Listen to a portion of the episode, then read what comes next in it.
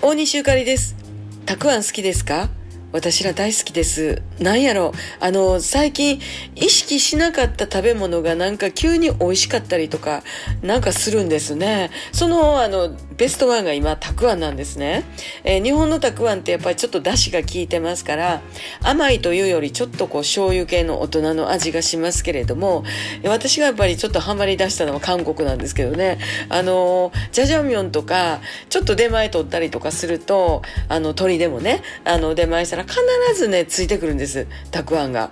で、あの、たくあんがちょっとこう、ほんのり甘くて、で、やたら黄色くて、なんか憎めないサブメニューなんですね。キムパンにも必ず、ね、巻き寿司にも必ず入れますから、そのキンパ用の、あの、たくあん細長切ったやつも売ってるぐらい、なんかあの、韓国の食卓にもたくあんが必ずあるようですね。えーたくあんはちなみに韓国語でもたくあんです。大西ゆかりでした。また明日。